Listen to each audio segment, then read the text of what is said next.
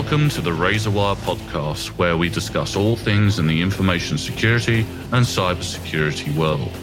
From current events and trends through to commentary from experts in the field, providing vital advisory on what it is to work in the information security and cybersecurity space. Hello, welcome to another Razorwire. Today we're going to be talking about the post pandemic view of defense in depth, how it's changing or how it has changed or as it is changing and transitioning at the moment. Today I have two fantastic guests. One that you've seen many times before. We've got the fantastic Jonathan Care and one that you, who's a new new guy to the channel. We've got Christopher Fielder. Christopher, do you want to kind of give a bit of a quick intro to yourself and then I'll get John to do the same? Sure, quick. Uh, let's see here. I'm the uh, field CTO at Arctic Wolf, but I've been in cybersecurity for uh, over 20 years now, range of capacities. So, United States military, the United States uh, security agency, and then transitioning into a analyst role, hands on keyboard. Decided I wanted sleep, so I transitioned out of an analyst role and more into like what I'm doing now, which is more of a research and uh, this type of communication role that I really enjoy. Fantastic. And Jonathan? Yeah, hello everybody. I'm Jonathan Care, I'm former Gartner analyst and now working with uh, Lionfish, and we are engaged in the process of building companies up rather than rating them, which is uh, which is actually quite a lot of fun. And I also, for my sins, uh, write a column and present on uh, darkreading.com as well. Fantastic. So we only have Jonathan for another 20 odd minutes or so before we're going to lose him. So we're going to hit this hard, hit this fast, and we'll just see where we get to. So, as we all know, the world has just come out of a particularly interesting time where a lot of us in a lot of different countries were locked down due to some particular virus that had been going around and causing significant trouble to pretty much everybody on the planet. Different countries were locked down for different time periods. Here in the UK, it was about a year, year and a half, with a few sort of breaks in between. I know in the States it was kind of similar, maybe. I think for all of us and for the for the economy in general, be it infosec, be it IT, be it whatever, it was a particularly difficult time for everybody. None of us could go into the office. Uh, we were all working from home, and the transition from going from working in an office where you could just go over and have a chat with one of your work colleagues or, you know, have a cup of coffee with them and discuss something kind of died in one day, seemingly. one minute, everything was fine. And then the next minute, boom, we're all sort of sitting there wondering, oh, now we're going to have to use something like Teams or Zoom, the, the Google equivalent. It was quite a significant time for everybody. What did you guys think when it first kicked off? I mean, what was your first impressions? Um, very quickly, actually, from an employment point of view, sort of in my day job, um, I had a lot of clients extremely worried about uh, how to manage all of a sudden remote workers. And I think the one thing that also came across is the biggest pain point was actually with managers who said, hang on, I can no longer put my arms around my staff metaphorically speaking. about to say. the world has moved on. But yeah, you can no longer, you know, manage by walking around. And so the question then came, well, first of all, um, how do I make sure people are doing their jobs? Well, you know, now in fact you're more managing by objectives. Um, and the second thing was, am I still relevant if I'm no longer walking the job? And so a lot of managers are going, I need to kind of justify my own existence here.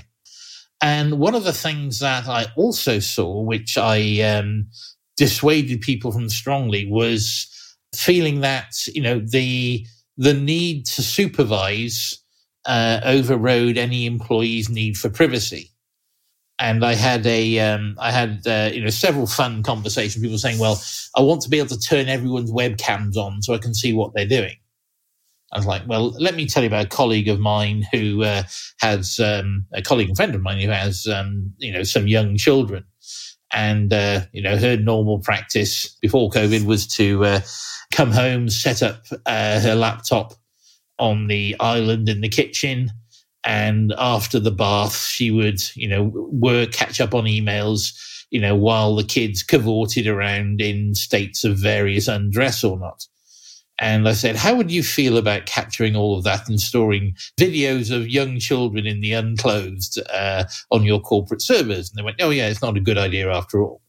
And so I think there was this, as I say, there was a radical reset needed in a lot of people's thinking, which is essentially, how do we change this? And from a management point of view, I think it's very much changed to management by task rather than management by presence, rather than management by, you know, who showed up first in the office and all the rest of that malarkey. It really was a case of who's actually getting things done. So in many ways, it was positive. Okay. Christopher, you're in a completely different part of the world. How was it over over your your neck of the woods? Yeah, so the earliest days of the pandemic, I really there's two key thoughts that come to mind. You know, when I'm, I'm thinking back my early memories of it. The first one is, you know, we saw a lot of kind of a slow breakdown of the traditional network barrier. What was considered like this is the perimeter of a network, and one of my early thoughts was when everyone immediately snapped to remote is, well, that's the that's the dissolution. That's the death knell of the traditional network perimeter. Like we're done now. Like we're we can't go back into that arena. Now we are starting to go back into offices. We're starting to develop a uh, somewhat of a traditional network approach, but by no means are we going to go back to that. Hey, your network is. When's the last time you heard the term LAN? used a lot, right? Mm. You're not hearing that nearly as like you used to. Uh, another early thought I had was I remember hearing about some malicious groups, some threat groups that were saying, because of what's going on, we're going to take the Robin Hood approach. We're not going to attack anybody that is doing anything that is positive. We're going to uh, kind of go on hiatus. We're not going to attack any hospitals, things like that. And my early thought was, let's start the clock and see how long that lasts for. Did your clock actually get to the five minute mark or? we didn't get very far. We got what, maybe a couple of days before we started hearing about opposite. So yeah, it, it was great publicity for those groups for a day or two, and that's about all that lasted. And I think the other thing is different sectors had different experiences, and we're kind of focusing on the traditional offices, I suppose, because we during the pandemic we all stayed home and watched episodes of The Office. But uh, um, I think that if you look at retail, um, there was a dramatic shift, not just in the obvious one, you know, everyone stayed at home, shopped online, but think about the impact of that on the financial industry, the payment ecosystems, and so on as well. Um, and as you say, we we saw a lot of yeah a lot of companies going, wow, this is a massive change that we weren't prepared for. And you know, we saw several companies who were shuttered up. Um, obviously, uh, the online retailers like Amazon did spectacularly well out of it. But it, that was one of the most interesting things for me was that people's behaviors in terms of, you know, shopping, whether it be groceries, whatever it may be, changed dramatically. Everyone bought guitars like this one behind me. we had been migrating, you know, to a certain extent over to kind of like a, a, working from home thing, not not a permanent thing, but we were all used to having a day, maybe two, sometimes if you were lucky on some of the more uh, sort of interesting comes, or sometimes you'd get people who were completely remote. It wasn't completely an anomaly. And I think if we hadn't had that time over time, we would have seen that movement happen, you know, quite a bit more methodical. Yeah. You know, yeah. so so us in InfoSec probably would have found this a little bit easier to swallow because not only did we have a situation where now obviously we were all suddenly working from home and we were all worried in our own personal lives about what was going on in the world. But we were suddenly told, right now we've, you know, as you quite rightly said, Christopher, the perimeter has changed. Everybody's working from home. By the way, all projects are canned and we're keeping our budgets because we're not too sure how long this is going to go on for whilst we, whilst we can't effectively make money for a lot of organizations. Oh, by the way, you still got to secure it it, it points out a flaw that I think still exists, unfortunately, that I hope we can begin to transition away from. And that's that a lot of security teams and security departments are subordinate to the overall IT team. Not separate, not equal, but subordinate. And so, unfortunately, this question happens a lot of can we, not should we? And so, you know, in that situation, it was simply, can we go completely remote? Yes, we're going to go completely remote. That's not a question. We have to. And as you said, now you're in charge of making sure it's secure one way or another. And if it's not, then it's unfortunately you're on the hook for it. Uh, we're still seeing that problem quite often with can we add cloud resources? Can we add cloud capabilities? Not should we? And the security team, quite often that we're running into, is the afterthought there as well of being told, hey, we've added this, we've already paid for it. you are in charge of monitoring it one way or another. Um, I think there's another, I think there's the, the other side as well. Yes, I think the shift to cloud was certainly augmented because people went, oh yeah, well, why not? We can make something that's accessible everywhere, and that's probably a good thing. Um, and yeah, you obviously saw ancillary industries like uh, SASE and SSE uh, spring up as well. One of the things I think that again is interesting from a people side and an industry side is a lot of organizations using third party contact centers had a, a pucker moment, if I can put it that way, because they saw that, though, certainly the people running these outsourced contact centers thought, well, you know, we've been able to offer them a clean room environment where people don't bring notebooks in and where people don't bring phones in or cameras in. And, you know, they would never do something like this, which is to, for those of you listening at home, I am holding up my phone and pretending to take a screenshot. um, that's quite important in regulated industries, banking, healthcare, and, uh, and, and so on. And I think there was this concern, well, uh, again, if we, we have to, we've sent all our contact centers, whether they be in house or whether they be through a third party, we sent them all home. How do we ensure that? So again, you saw this kind of nascent industry with companies coming up saying, Hey, we can detect when somebody points a phone or points a camera at the screen and we can lock the screen automatically. We can detect if two heads appear in the camera and again lock the screen automatically and so on and so forth. And so all of that's interesting because there's a lot of stuff there actually that is applicable, even as Christopher says, when we're now starting to move back into the, the world of the office or at least hybrid office working. That's still kind of that still is kind of useful. And this idea, well, actually being able to detect if there are two people looking at the screen, maybe that is appropriate for even just like a R and D setup or something like that. Yeah, it's interesting, and I know you've got you've got to leave very very shortly. I mean, John, where do you think? I mean, obviously we're we're not going back to the office, and as you quite rightly pointed out, you know, we're in a hybrid scenario here where a lot of people are working from home predominantly and popping into the office once or twice a week for various different meetings, that kind of thing. Now, economically for companies, they're seeing a massive increase in funds in this because they're not paying for the heat. They're not paying for the light. They're not paying for, you know, electrical costs. They're not paying for the water. They don't need to have those massive offices sitting in the middle of Canary Wharf or if you're over in the States in the, you know, on Broadway in New York. So they've, they've driven the cost of running their business down. Mm-hmm. But where are you seeing some of your customers kind of getting worried at the moment? I mean, I see, I've seen a massive shift myself towards endpoint detection, endpoint management, you know, sort of clients on the local endpoint to find out what's going on and, and, and who's doing what. we're also seeing quite a bit in security intelligence because people seem to be looking more now towards the groups and saying, right, who's talking about attacking us or who's, who's gotten into one of our third parties. And, and you did mention the third parties there as well, which I think is something I'm going to explore a little bit more with Christopher in a moment. But since you, since you've got a very short period of time, what are your sort of final thoughts? I think the final thought is that the supply chain has become more important. And hey, guess what? Every remote worker is now in the supply chain.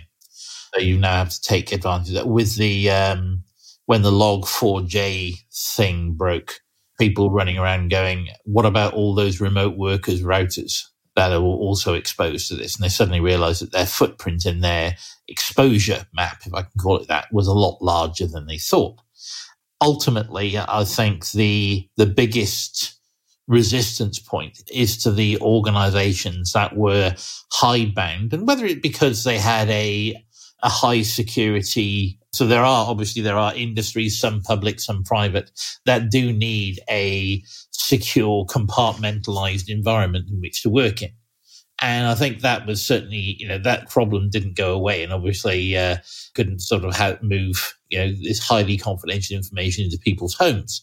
But I think what it also is, to say, for me, the most important thing was the realization that, yeah, how important is it for people to be commuting and balance that, as I say, the impact to the environment, balance it, the impact, you know, to people's lives and so on versus uh, a manager's need to be able to walk around and survey his minions or her minions. And I think that uh, that to me has been one of the biggest changes. I think you know that we have gone.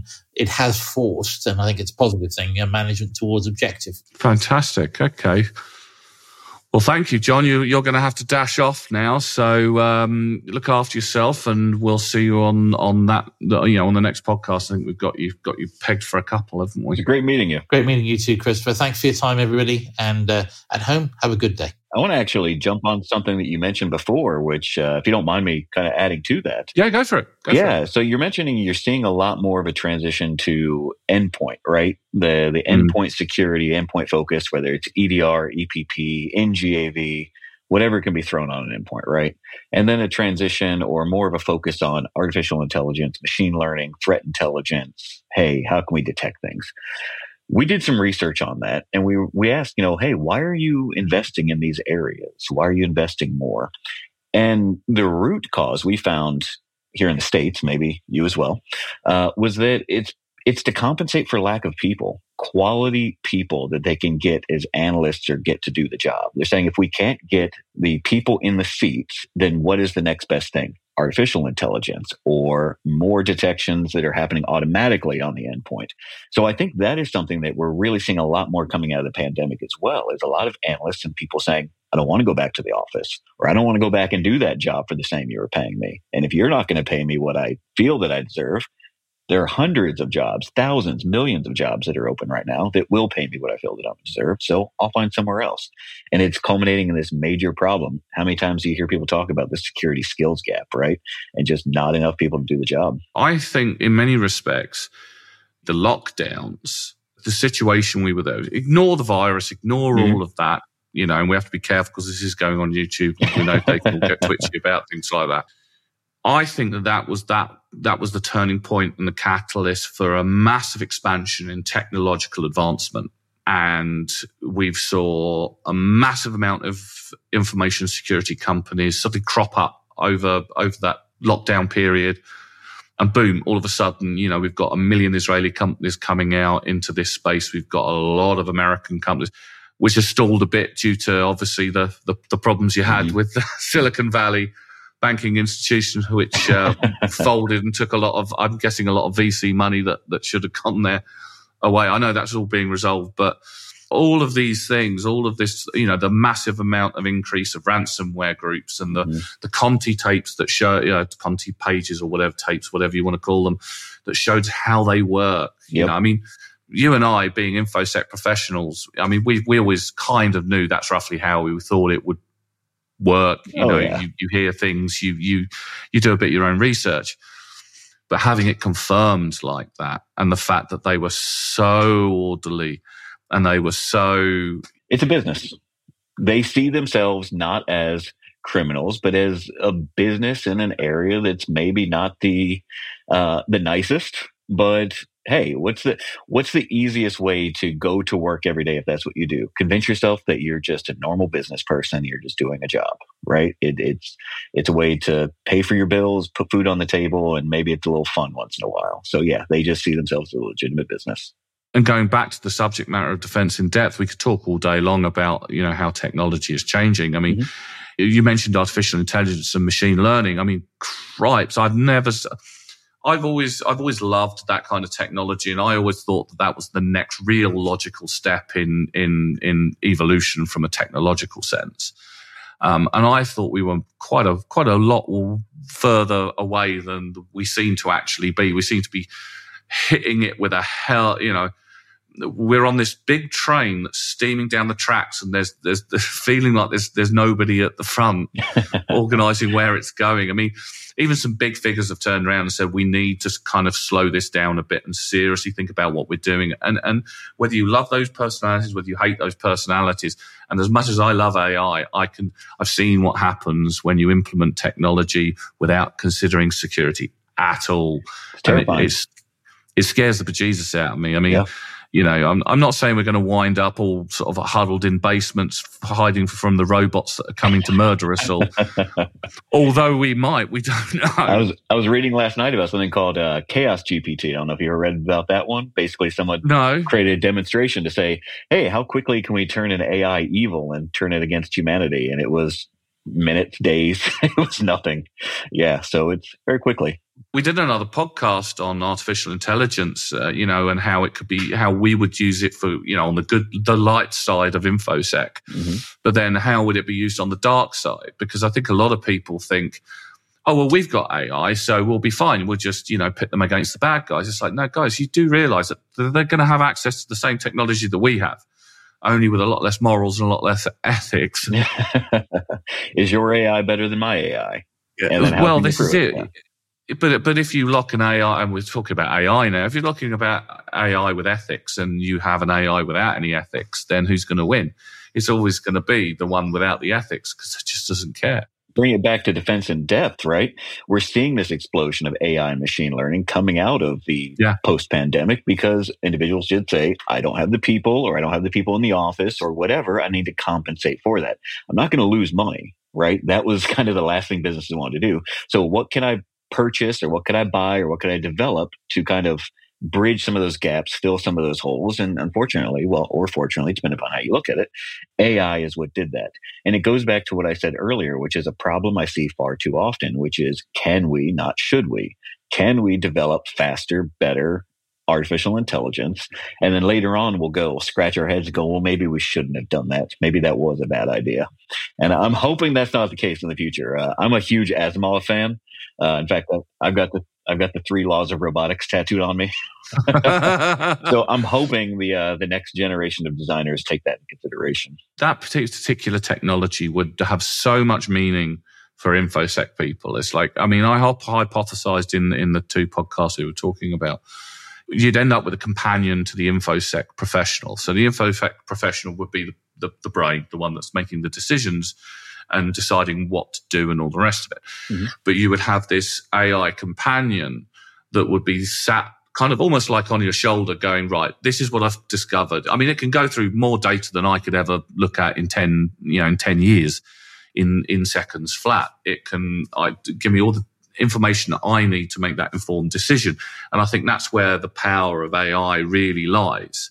You know, obviously when we start going down the, the slightly more interesting route of free thinking AIs, that's that's another thing entirely. And maybe we'll we'll, we'll cover that in another podcast. I'll invite you on that one. Sounds, Sounds like AI is your thing. I know it's it's your company's thing. So I think that's really logically where you probably want to get to for the at least the next stage. And I think for for the next stage of infosec protection, if we are going to be facing down some of these emerging threats. And, and, and it should be noted that as fast as we're producing technology to, to be able to deal with all of this, the other side, the dark side of the force, so to speak, they're doing exactly the same thing. If not, they're probably better funded. This is the frightening thing.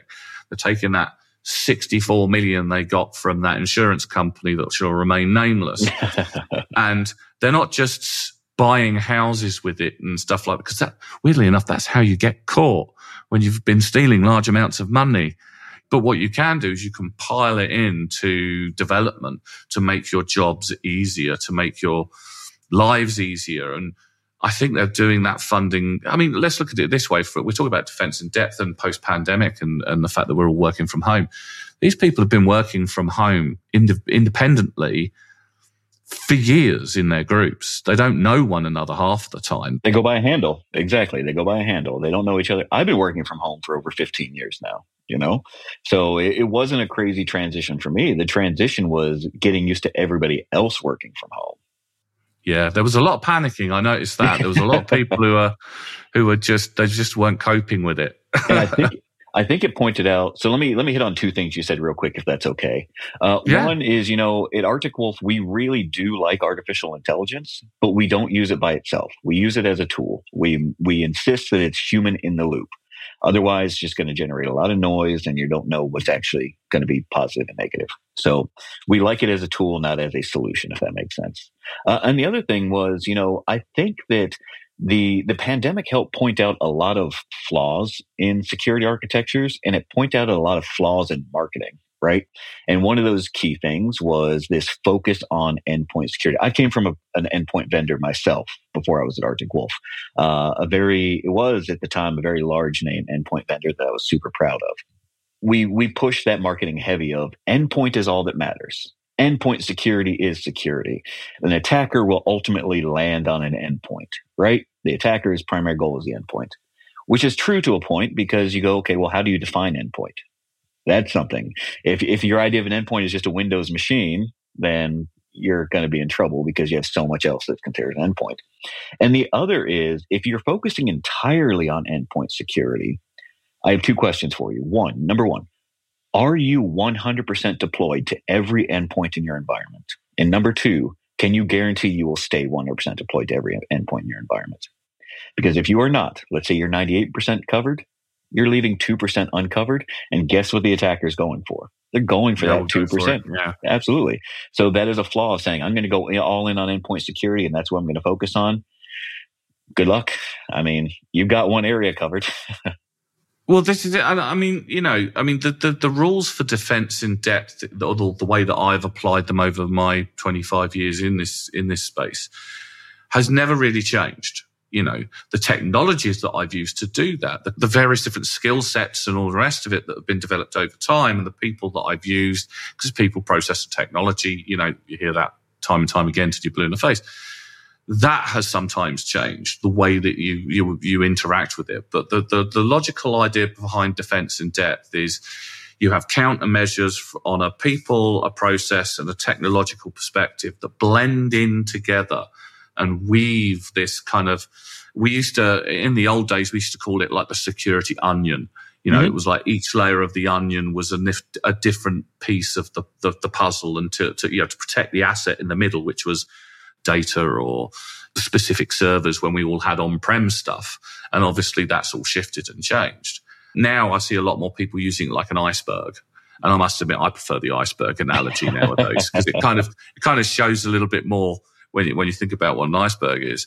But all we're do, having to do now is we're having to re-engineer our defense in depth. But my question to you is, do you think organizations, bearing in mind economically, they had a year, year and a half, some, some, in some cases, two years where they were not generating efficient profit to actually change their defense in depth? Because security, security departments, CISOs, however your security is, is termed. And this is why I'm interested to get your opinion. Because I mean, I see, I speak to a lot of people, but you probably speak to a lot more people.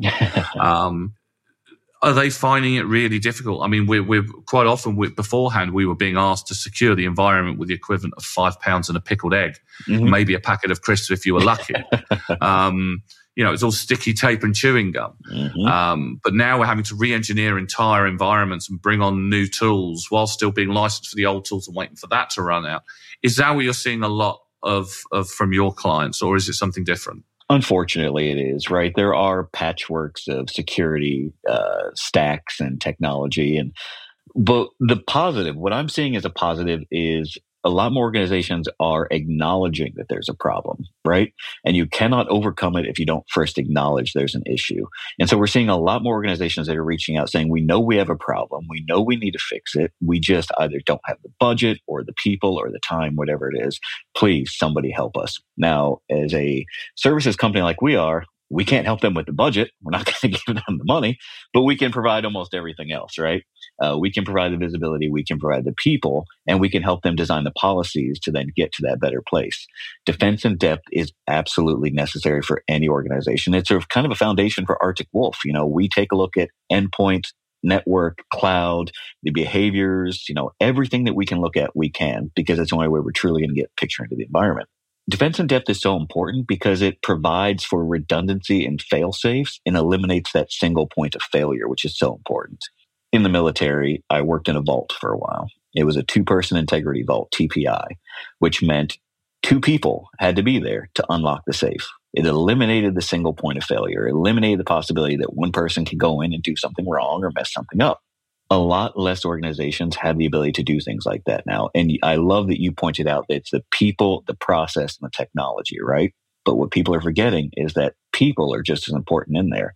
And so I see a lot of organizations that are siloing their people. They're saying, I've got my endpoint person, I've got my network person, I've got my analyst or whatever and they're not really going to communicate or talk or blend over, which they absolutely should. Part of defense and defense in depth strategy is saying let's cross train them, let's eliminate that single point of failure, so that if my endpoint person gets a better position and they're out the door, I'm not dead in the water. I've got two people that can step in and help out until I can find somebody new, hopefully. So I think that's, you know, I love that you created that triangle, which I think that's part of the CISSP. It's been years since I've taken it, but, you know, we absolutely talk about that. So it's, it is really important to, to balance them effectively. No, uh, and, and you're absolutely right. I mean, one of the you know one of the the things uh, I've been running a masterclass now for months, and and it's been going up, and there's there's been a lot of views on it, and we, and we kind of covered like wargaming mm-hmm. and you know the importance of wargaming to test your BCP DR procedures and your your protocols and all the rest of it, but also more importantly to def- you know to, to logically test your defense in depth as well. And we found when we do scenarios, and we get a lot of customers asking us to do, help them with scenarios nowadays, we started putting in quite a few non-technical security events. So we did we did one for my own company where I died. They yeah, came in one day and found me on the carpet. That's it, me gone. okay. um, and and that was it. And it was like, right, guys, run the company. You know, and we we came out of that realizing that we had all the technology because obviously we're a security company. We've got access to it anyway. You know, we've got all the skill sets, which is brilliant. You know, we've, we've got access to it anyway because that's what we do. That's, that's what Razorthorn does. But we, we suddenly realized how many issues there were from a security standpoint, just from decision making, you know, or from, you know, I'm not going to go into the whole thing and release all the secrets for all those people out there that are watching, but, but, but we found things like that a hell of a lot more damaging to the organization just that technological piece. And I think that's where a lot of companies forget their defense in depth. Because you mentioned it quite, quite appropriately there. No single points of failure. Well, if you've got, say, one finance, if you're a small company, you've got a finance officer and that finance officer is the only one that has access to the bank account and they suddenly run off or get, go into a coma or get hit by a bus. Boom, you're not paying anyone for a while mm. until you can get that issue resolved. So you need to have two people with access to the bank account, you know, maybe with encryption. I've seen a massive, massive resurgence in encryption, specifically data encryption using products that have some kind of a blockchain method. Um, and it'd be interesting to see what your, your views are on that. Because rather now than focusing on the perimeter, which is what we used to do, we used, we used to have our fortress. We used to have all the points inside that fortress. We'd have our data sets, we'd have our servers and the rest of it. Then we went to the cloud and that perimeter kind of changed. Mm-hmm. And our defense in depth had to change because all of a sudden we were reliant on a third party. And John mentioned it before he left. We're now becoming keenly aware that our third parties have third parties. So it may be a cloud company providing you a cloud, but it's probably on Amazon or it's on Azure. And they may have people that support, supply them with backup solutions who have their third parties who into, you know, who do deal with that product. And before you know it, a simple small or medium sized business can have a supply chain ridiculously long. God forbid if you're a large company like a perfume company or a manufacturing company manufacturing computers or whatever, where you source parts from all kinds of different locations and kit and, and programs as well. It's defense in depth is becoming a hell of a lot more complicated than I remember it being. I can tell, I, you know, what are your thoughts on that? So I would say to any company that's considering going to this cloud first approach or what you're saying involving a very, you know, detailed supply chain is, you know, do your due diligence, right? People are too quick to not do that and to simply transfer the risk and say, okay, well, I'm going to go to a cloud company. I'm going to just push it all to the cloud. And I, I think that it's safe make sure that you analyze what is their split responsibility model. What are you responsible for? What are they responsible for? They're probably more than likely holding up their end of the bargain. Are you holding up your end of the bargain? And do not push anything outside of your quote perimeter, right? Even though I know that term is very weak now, but don't push anything out that you're not willing to lose or that is super high valuable, right? You don't have to push everything to the cloud. A lot of it can go, but not everything.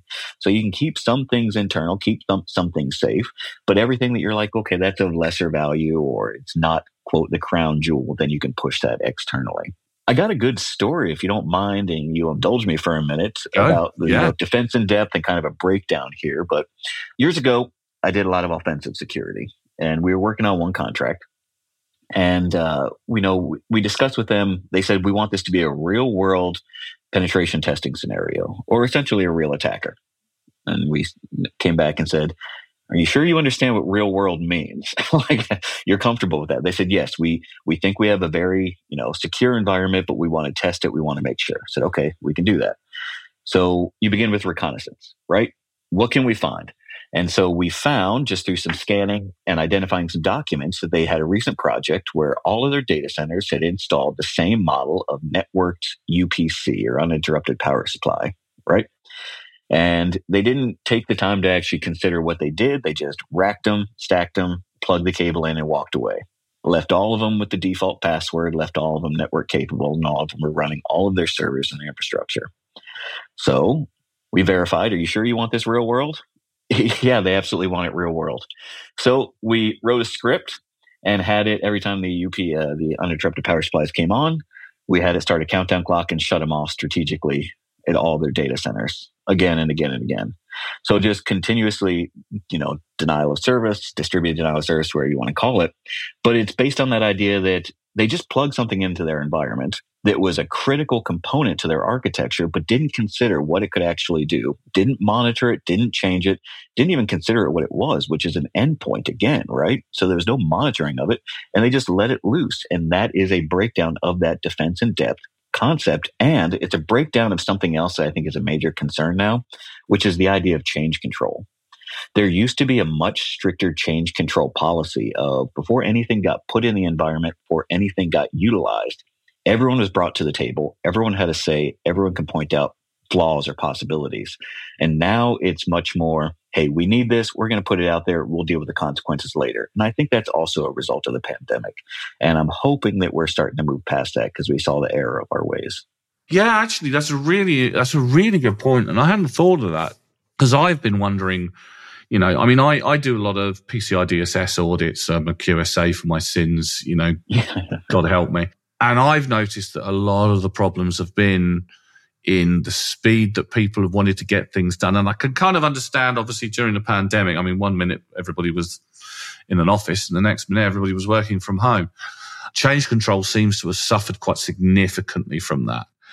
And also being able to, to impose certain levels of change control on your suppliers, because sometimes your suppliers are making changes and you're not, yeah. you're not even aware of it, you know, or they've got suppliers who are not even and, and as you say, it's the simplest things that can trip you up. It's the little thing that somebody didn't think of. Boom, put it in your network, put it in your flat network infrastructure. We've heard of companies, well-known large supermarket brands with refrigeration command and control servers that get compromised back, you know, from the refrigeration company, who's a tiny little company. Yep. And before you know it, the, the credit cards running through their tills, you know, till infrastructures are being black paused. Yeah. Um, we've this, this is why defense in depth is important. This is why having good detection, having good oversight, having good policies, procedures, having a good, I mean, third party supply reviews are now so critical. I can't even, I can't even compute how important those things are for everybody. We're seeing a lot more people requiring ISO, for instance, on their suppliers. And it doesn't matter what the supplier is supplying could be just developers developing a particular web app, for instance. But boom, no, there must be ISO, must have DevSecOps, you know, um, protocols and capability, and and it's, I think it's it's really log, it's really good in many respects that we're or the business world is now considering security so importantly because they've seen what happens when it all goes horribly wrong. I do, and, and there's something, it definitely goes back to what you just said. But I'm seeing the problem now being the rate of change. It's being done, and then it's being we're being told, uh, like we used to with development. Oh, we've developed this product over the last three years. By the way, could you review it from a security standpoint? Because somebody said we need to sign off, and it's like, right, okay, well, you've been developing it for three years. When did you want to get us involved? Yeah. They don't want a review; they want to sign off. They don't yeah, want, they want, yeah, they don't want to know the actual security. If you go back to them and say, "I found all these security flaws," they're not happy. Oh no! but, uh, I want to pen test this application. Why? yeah, exactly. yeah, it, it's not what they actually want. They want you to give it a check mark and say it's good to go, and you're putting your name on the line. You're putting your company mm. on the hmm. line. You can't do that. And it, you know, I'll, I'll kind of, if I could leave you with this, this is kind of my rebuttal to that concept of you know a single point of security or like let's just say endpoint security, right? And the market share being you know every attack will ultimately land on an endpoint. Right? Mm. Have you heard that before? Like that kind of marketing? I idea? have, yes. Yeah, yeah. yeah. I, I know the previous company that you worked for. okay, there you go. But the idea there is to say, okay, everything will land on an endpoint. Do you want to detect it when it lands, or would you prefer to detect it if you have defense in depth before it lands on the endpoint so that by the time it lands, you're already doing your investigation or you're prepared for it and then you can respond to it? I kind of put it in this concept of, you know, somebody is going to burglarize your house. Would you prefer to find them when they're in your bedroom going through your wallet? Or would you rather know when they are pulling in the driveway, walking through the front door, making their way to your bedroom? In the same way, are you ready to detect on the endpoint, or would you prefer to have all those other layers in place so that you can spot them early on and begin from that point? You, you make a good point, and to be honest, I'd rather detect them at all different, all, all of those different points. you know, it's like if they have somehow managed to cleverly engineer their way around the CCTV on the outside of the house, and hopefully you've got something on the internal, mm-hmm. like an alarm or whatever, that's, that's going to kick in when that one fails. Again, this is why we go for defense in depth. I'm seeing a lot more asset based security now. Mm-hmm. I don't know if you've noticed that. A lot more oh, people yes. saying, yeah, what's a crown jewels? Oh, it's the IP that we have for the new type of, of engine that we've, we're creating. Right, encrypt the lot independently, away from the you know Active Directory or away from our our standard logins and all the rest of it, an independent encryption that we can then. And, and the cool thing is, actually, uh, as you used when you were looking after that vault, you can now have encryption that requires two checks to mm-hmm. open it up. You know, we use it ourselves for our own encryption. It's really, really nice product. I have to authorize it and then say the finance officer has to authorize it to get into specific types of HR files or whatever. And it's, we can now do all of that. It's a bit of a pain because yeah. you've got to train people. You've got, you do have to train people to get used to it, which can be a bit tough because nobody wants additional stuff to do in their day to day job, like, I don't know, clicking on a phone twice to authorize access to a file. Nobody said being secure was easy. No, this is it, and, and, we do all have to make sacrifices as well. Yeah. You know, it's it's like you remember how much uh, how much of a pain passwords, uh, usernames, and passwords were. Now we're two factor authentication. Well, when two factor authentication first became a big thing and started being used, people thought it was a nightmare now they're used to it because we're used to it with our phones. You know, it's, yeah. it's, it's, we're used to that kind of stuff. But I'd like to thank you, Christopher, for for coming in and being a part of this. Hopefully, we'll see you again on some other stuff. I really want Love to get to. you in on one of our AI conversations. I think I think yeah. you know you're going to have some good insight into some of that, and I think we've got a couple coming up. So sounds great. So all of you guys out there, thank you very much for coming and listening to us. You will be seeing us again, and you probably will be seeing Chris again when we're talking about AI and some terrible thing that could be happening. So sounds thank like you again. You'll be there. You'll be there, right? So thank you, Chris. Thank you for listening to the Razorwire podcast. If you like the podcast, if you love the podcast, please feel free to subscribe. And if you have any questions, please get in touch. Thank you very much and have a great day.